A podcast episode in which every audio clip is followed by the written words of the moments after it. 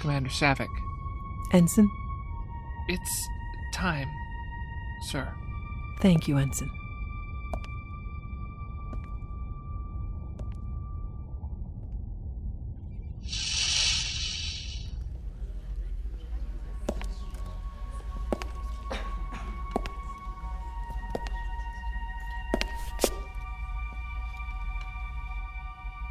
On Vulcan, there are no eulogies.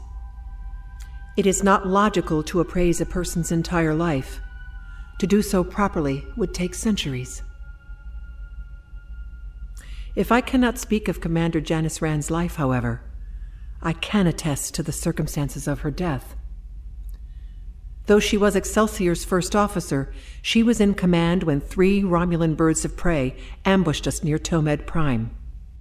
I advised withdrawal, because their combined armament was superior to Excelsior's. However, she ordered us to stay and fight in order to protect Captain Uhura's peace negotiations. I see now that her logic was superior to mine. It was not the first time. It would be the last. In the second volley, there was an explosion. Debris speared the commander through the abdomen, pinning her to her seat at helm. The wound was mortal. Although she knew she would die, she also knew she was the best pilot on the bridge. She refused to relinquish helm control until Captain Uhura and Chekov arrived with reinforcements. There is at least a 98% probability that she thereby saved the Excelsior and its entire complement. Janice's death followed the same impeccable logic that governed her life. We now commit her body to space over a world preserved from war through her actions, one of many such worlds. Any Vulcan would honor a death so fitting. Honors! Ten hut!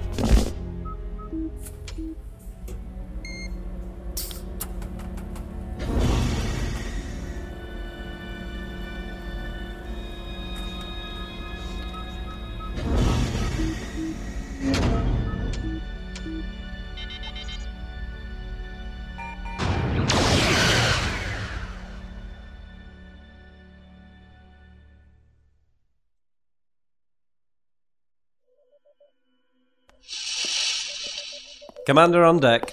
As you were, Lieutenant. I did not expect to find you in command.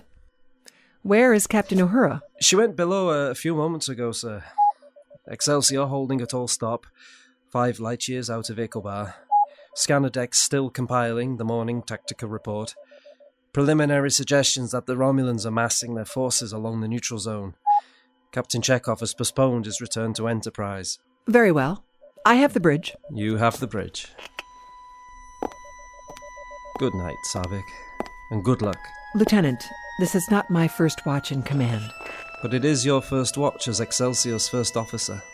I assure you, there is no cause for concern.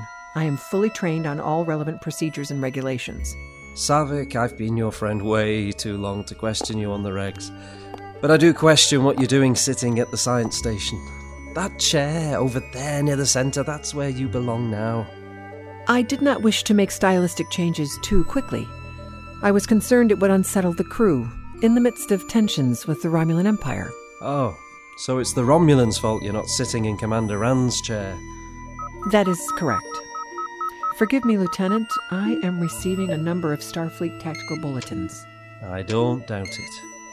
Good night, Saavik. Good night, Lieutenant.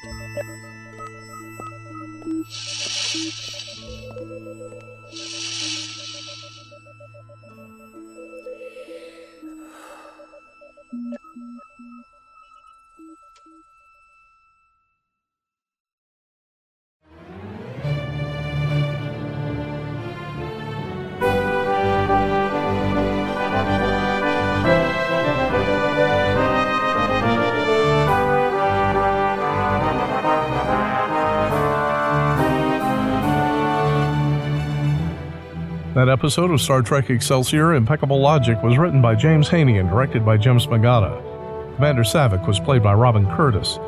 Chris Bainbridge played the Excelsior Lieutenant. And James Haney was the bosun. Narrated by Mike Hennessy.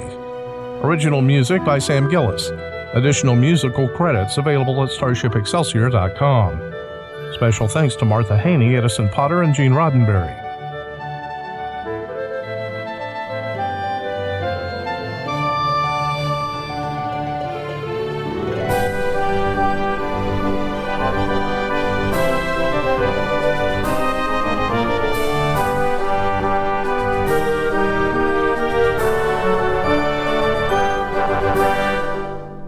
Star Trek and all related marks, logos, and characters are solely owned by CBS Studios Incorporated. This fan production is not endorsed by, sponsored by, nor affiliated with CBS, Paramount Pictures, or any other Star Trek franchise, and is a non commercial fan made audio drama intended for recreational use. No commercial exhibition or distribution is permitted.